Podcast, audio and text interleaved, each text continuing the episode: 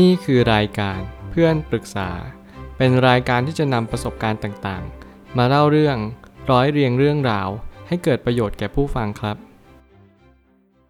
สวัสดีครับ ผมแอดมินเพจเพื่อนปรึกษาครับ วันนี้ผมอยากจะมาชวนคุยเรื่อง หนังสือ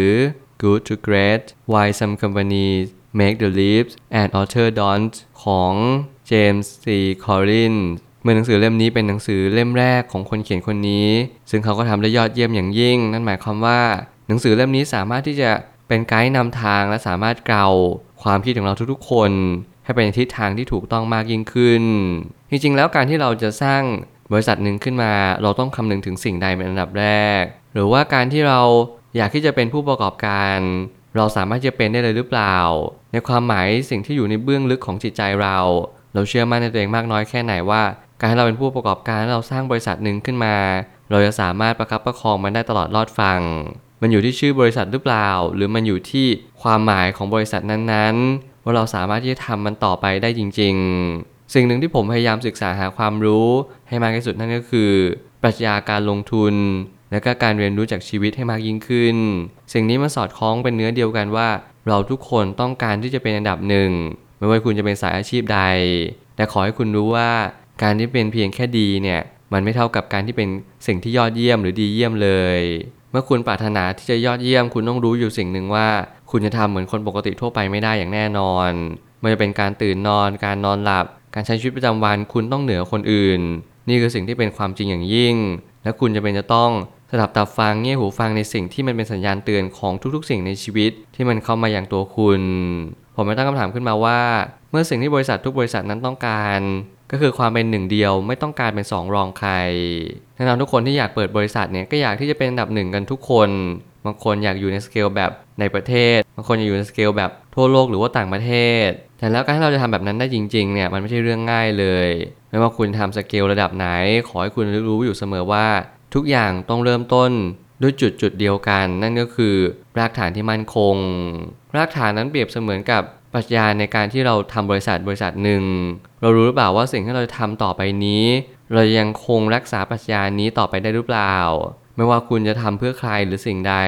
ขอให้คุณมีจุดยืน และขอให้คุณเรียนรู้ว่ามันจะมีอุปสรรคขวากน้ำมาเต็มไปหมดเลย ไม่ว่าเป็นสิ่งล่อตาล่อใจ หลอกล่อให้คุณเนี่ยติดกับดักบางสิ่ง ไม่ให้บริษัทคุณเติบโตไปมากกว่านี้ บางคนต้องการเอาบริษัทเข้าตลาดหลักทรัพย์ หรืออะไรก็ตามแต่ สิ่งเหล่านี้เป็นสิ่งที่ลองถามตัวเองดูให้ดีๆว่า เราจำเป็นที่จะต้องระดมทุนหรือเปล่า เรามีศักยภาพพอที่เราจะใช้เงินจำนวนหนึ่ง ไปต่อยอดธุรกิจของเราได้ไหม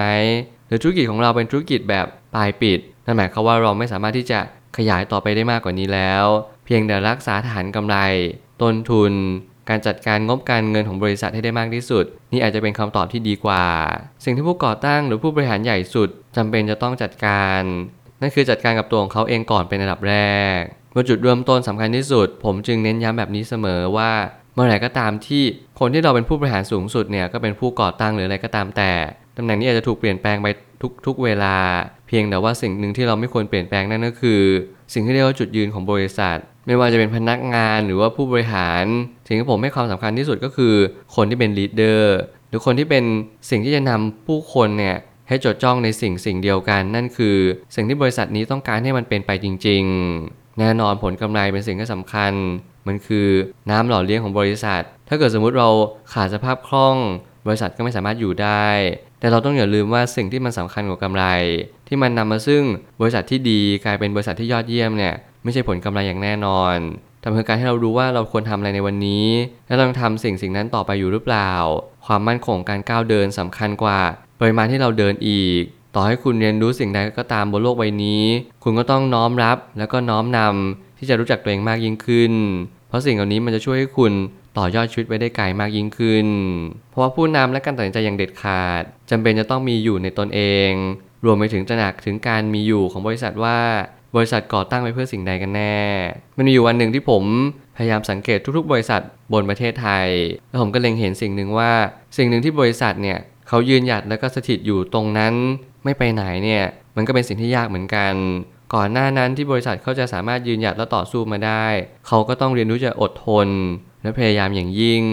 สิ่งนี้แหละมันก็คือสิ่งที่เป็นตัวต้นกำเนิด มันก็ถ่ายทอดเป็นกระบวนการ รวมถึงเป็นผลต่อเนื่องทำให้บริษัทนั้นเติบโตอย่างมั่นคง แต่แล้วการที่เราหลงลืมสิ่งที่สำคัญที่สุด นั่นก็คือว่าเราไม่รู้หรือว่าเราไม่เข้าใจว่าสิ่งที่บริษัทนี้กำลังจะดำรงต่อไปได้ นั่นก็คือ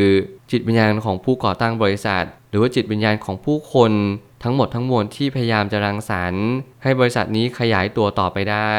นั่นแหละจึงเป็นปัญหาอย่างยิ่งที่ทำให้เราต้องตระหนักว่า วันนี้เราทำในสิ่งที่เราควรทำแล้วหรือยัง จิตวิญญาณของบริษัทนั้นถูกแปลเปลี่ยนไปไหมไม่ว่าคุณจะพบเจออะไร ขอให้คุณเรียนรู้ว่าจิตวิญญาณสำคัญกว่าตัวบริษัทเพราะเมื่อไหร่ก็ตามที่จิตวิญญาณเปลี่ยนตัวบริษัทก็ย่อมเปลี่ยนตาม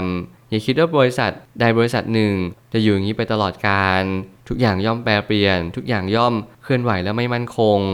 เราทำสิ่งให้มั่นคงนั่นคือจุดยืนของเราเองมากกว่า สิ่งเหล่านี้มันทำให้สอบทานสิ่งต่างๆ มากยิ่งขึ้นคำถามที่สำคัญจะต้องเริ่มมาจากใครก่อน แล้วถามต่อไปว่าคนนั้นต้องการอะไรจากชีวิตของเขา หากเราสามารถแก้ปัญหาตรงจุดนี้ได้ เราจะได้ใจคนคนนั้น เมื่อไหร่ก็ตามที่เราพอยไปที่คนคนหนึ่ง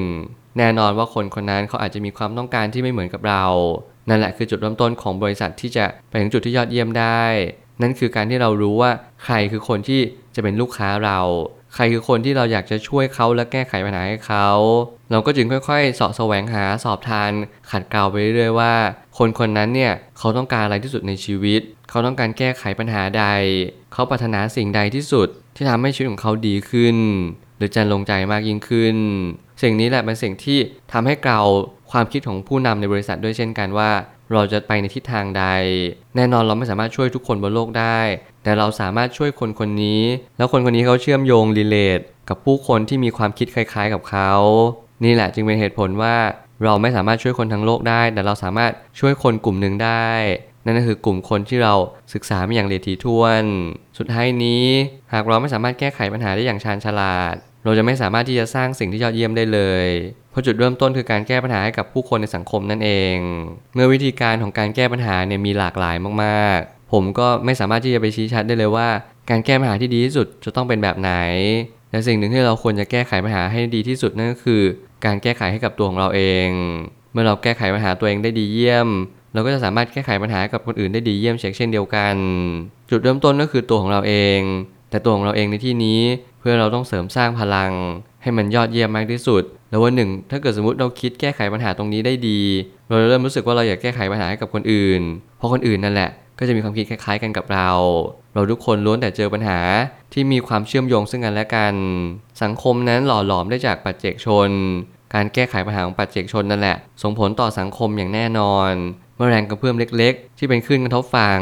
มันสามารถที่จะเปลี่ยนแปลงโลกใบนี้ได้ทั้งใบ ถ้าคุณเริ่มต้นที่จะกระทบ สิ่งที่สำคัญที่สุดนั่นก็คือตัวของคุณเอง